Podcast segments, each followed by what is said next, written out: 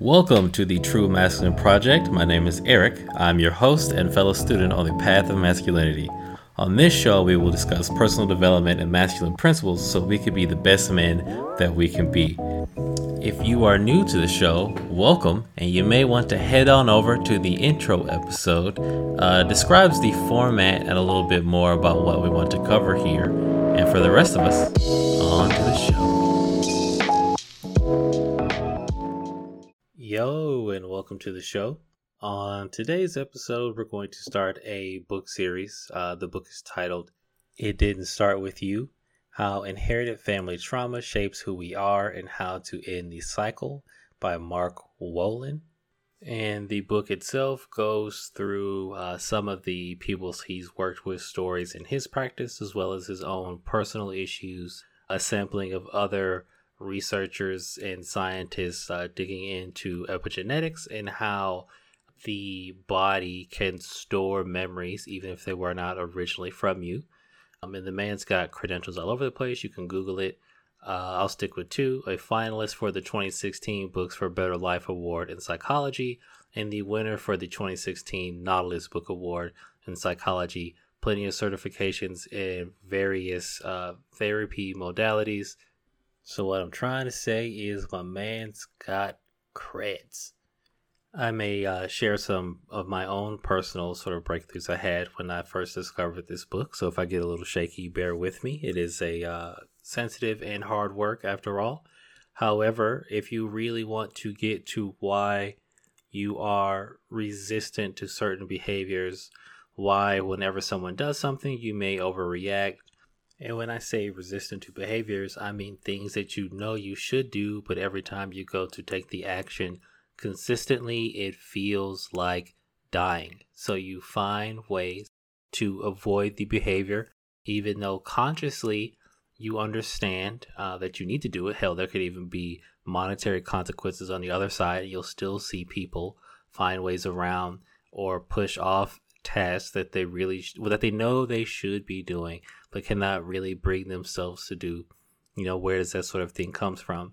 Or if you do get through it you're just white knuckling it the entire time just willpower willpower willpower.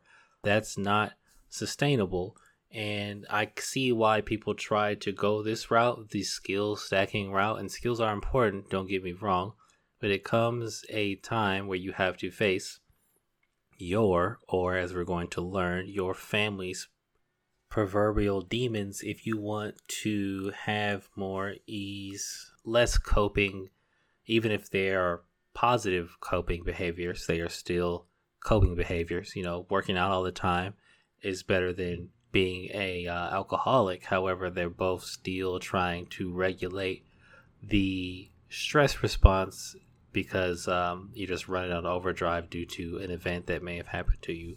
It is one thing to do an activity because you enjoy it or it's healthy for you or you just want to take a load off or whatever. It's an entirely different thing to continue doing an activity because if you don't do it, you're going to destroy your life uh, with bad decisions. So we'll dig a bit deeper into this, but uh, not all trauma comes from your lived experience but is passed to you from your family line as an adaptive response genetically to a stimulus, right? Children, although human babies are basically worthless when you compare it to literally every other baby animal on the planet, uh, we're hyper adaptable, and the next line needs to be ready in case they also live in a shitty environment like you. Anyway, getting ahead of myself, and that was all preamble, so buckle up, boys. Let's get started. Now, I will be mixing my own stories in, but when I am talking about uh, clinical or research or anything like that, those are obviously not facts and statements from me, but they are from the book.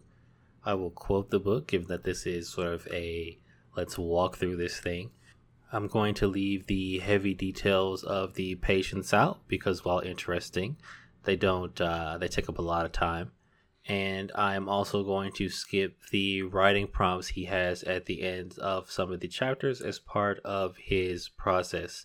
If you decide that you would like to look into this, Audible book is fine, physical book is fine.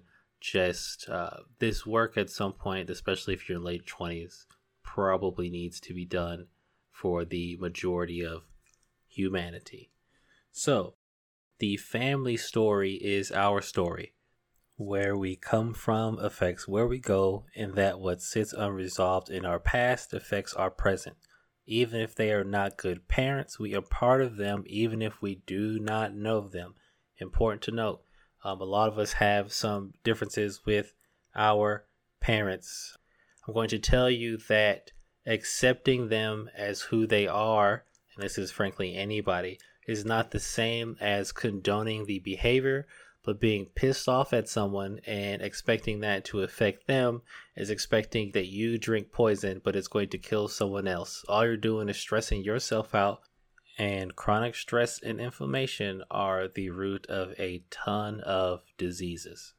There is a difference between wholesale rejection as in I don't want anything to do with you and I'm going to pretend that you don't exist and that nothing you've ever done has ever affected me versus healthy boundaries. I know that you are doing the best that you can and this is hard another thing that's hard to accept that I got from a different trauma book. But people are literally out here doing the best that they can. Now the best that they can may be shit and once again this is not condoning their behavior or the things that happened to you. However, the familial line is a chain that cannot be broken. So, the author himself shares a story about his estrangement with his and the reconciliation work that he did with them. Now, I'm not saying you need to go and forgive your mom and dad if you haven't talked to them because of XYZ problem. Like I said, you just need to let some of that stuff go.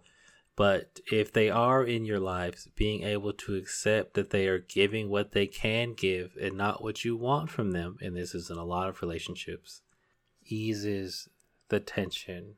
And as an adult, it is up to you to give yourself the love and support that the child version of you that still lives wanted from your parents. So I'll tell my own parental story. Uh, my parents are separated when I was in middle school, I went to live with my father, and my father worked two jobs. Now, uh, that was to provide for us. We had stuff, a place to live, clothes, never had to worry about any of that. Um, as I've shared before, no real fathering in terms of how to be a man in a current society because he was always at work, not placing judgment, just a factual statement. Work, sleep, work. We have two full time jobs, doesn't leave a lot of time for a lot of other things you know you wish you could have came to games wasn't able to show up.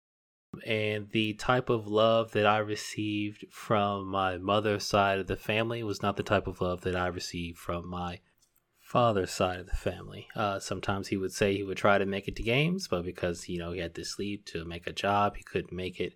Um, and eventually you grow to learn that that's sort of how it works in your house and it still hurts a little bit um, because as a child you just want to be seen and acknowledged, right? Or at least I did, speaking personally. So, held a lot of resentment, and I still have a big thing about people doing what they said they're going to do. Just tell me you can't fucking do it if you can't do it. Totally fine, right? But don't lie to me, basically. But there was a long time in my life where I held resentment towards him. Uh, a lot of times there were things where I wanted to be the exact opposite of him because you feel like that's going to be better. We've talked about that on Man's podcast before. The opposite of crazy is still crazy. It's just a different type of dysfunctional. Um, but that rage and anger and sadness, it does a lot to you in terms of the behaviors that you exhibit on a day to day basis. Uh, the majority of those not being healthy. Now, I didn't realize until I read this book a few years ago that I was even holding on to those things inside until I went through some of these writer's prompts.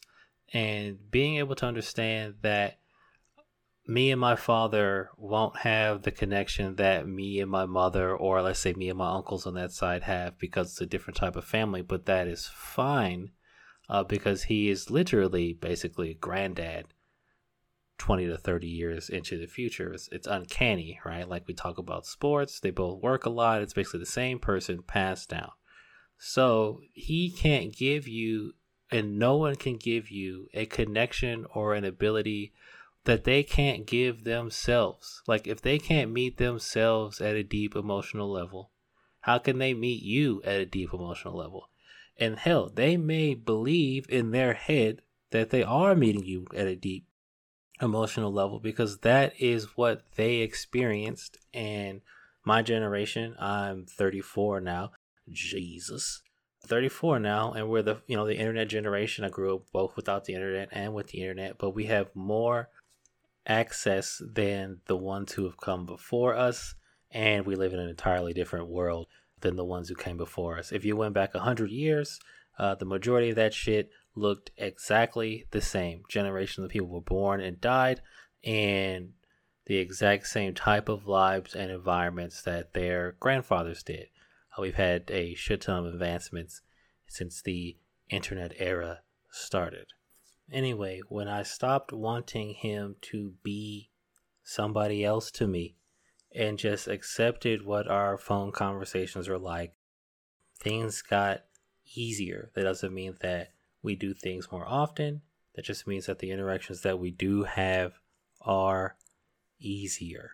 Now, this doesn't mean all of my problems are fixed. Uh, everyone is a work in progress. However, this does mean that some of my wilder tendencies have been dialed down from when I was uh, in my mid to late 20s, so not that long ago. And anyone who knows me personally, you know what I'm talking about. And now, a brief word from one of our sponsors, Audible. Hey, so we have all heard that knowledge is power. So, if knowledge is power, access and the ability to digest that knowledge is a superpower. Uh, however, not all of us have time to sit and read at the end of a day. In our busy lives full of hustle and bustle, we are always on the move and in the middle of working long hours, trying to get things done, working on side projects, or frankly, just taking care of yourself and your family, you may not have time to sit down and read. And that's why I love Audible. Audible allows you to take advantage of those transition moments like the gym, like your drive to work, like cooking, to install new knowledge that you did not have before to help take you from where you are now to where you want to be. There are thousands of titles available on Audible, including bestsellers like Ryan Holiday's the Obstacle is Away, Thinking Fast and Slow by Daniel Kahneman, and others. Start your 30 day trial today, and your first book is free. Go to audibletrial.com slash true MP podcast to get started. That's Audible Trial, A U D I B L E T R I L dot com slash true T R U E M P podcast. And now back to the show. Directly from the book here Part 1 The Web of Family Trauma. The past is never dead, it's not even past. William Faulkner in Requiem for a Nun. So, when experiencing something traumatic, a common occurrence is the inability to articulate what happened. Not only do we lose our words, but something happens to our memory as well during the incident, our thought processes become scattered so that we no longer recognize the memories as belonging to the original event. Instead, fragments of memory dispersed through the body as sensations, images, and words are stored in our unconscious and can become activated later by anything remotely close to the original experience. Side tangent if you ever blow up, at things that don't warrant that type of response, you may want to look into an event in your past that was similar, which may be the root or a belief based off that event, frankly, may be the root of why you respond that way. Sigmund Freud and Carl Jung both believe that this unconscious recollection or repeating these same situations is our brain trying to work through these stored fragments to resolve our issues. Carl Jung stated that whatever is unconscious will be experienced as fate, and that previously blocked, repressed, and suppressed life experience would show up in the words and actions of their clients.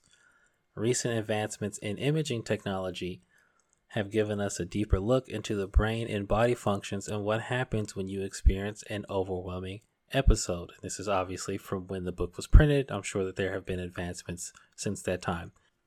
During trauma, the speech center shuts down, as does the medial prefrontal cortex, the part of the brain that controls present moment awareness.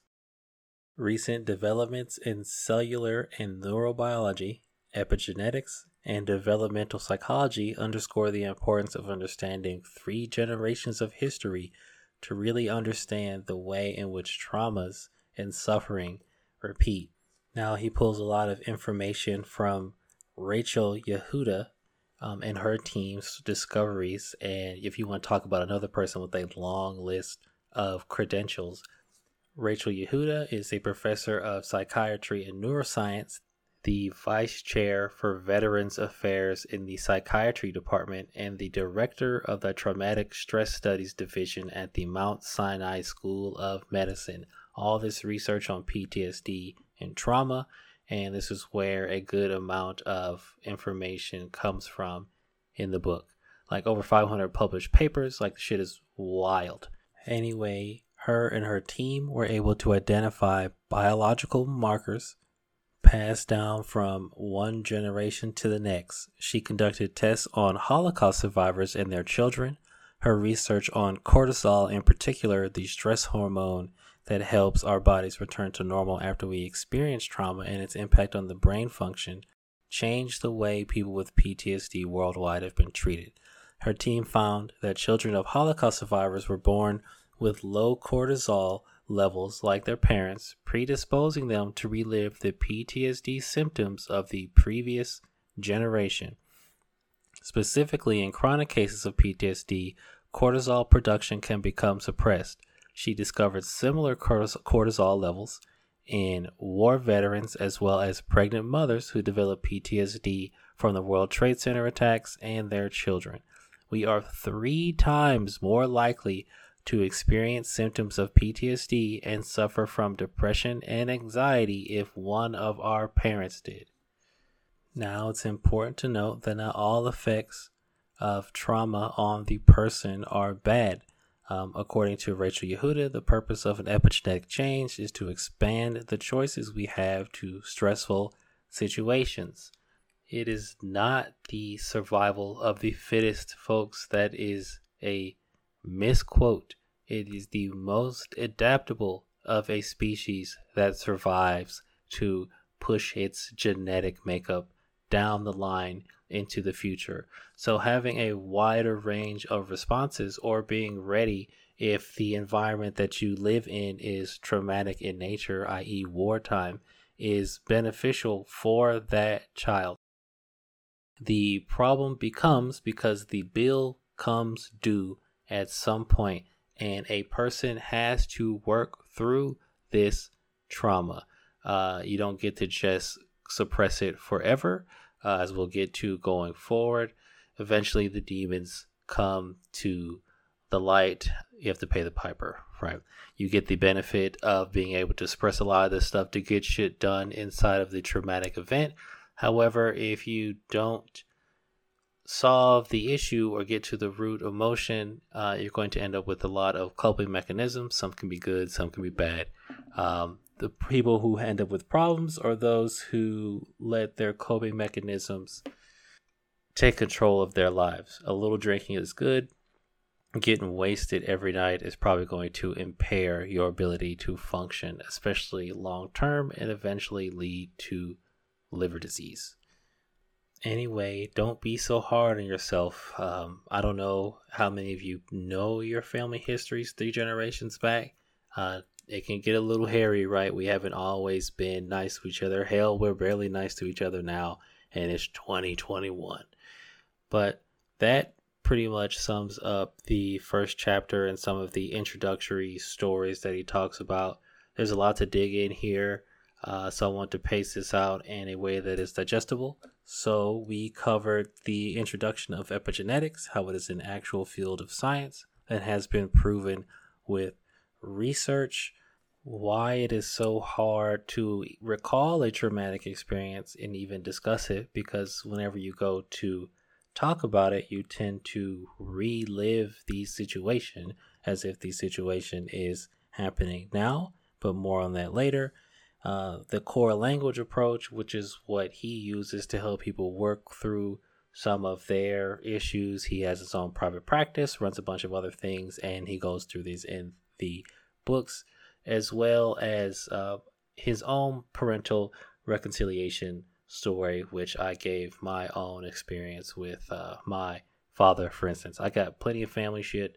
Uh, we'll probably share some of it, not all of it, during the course of this. Uh, this really helped me figure out who I was, why some of my behaviors they're not bad.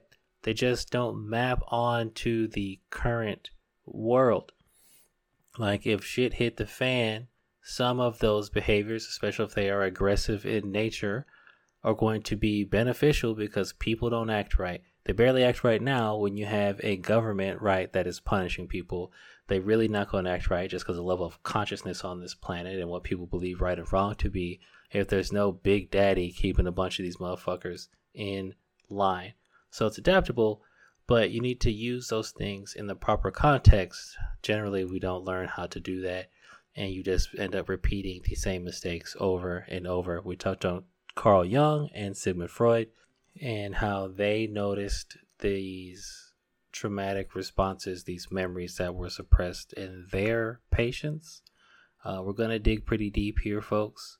We'll pick up with chapter two at the start of the next episode titled Three Generations of Shared Family History The Family Body.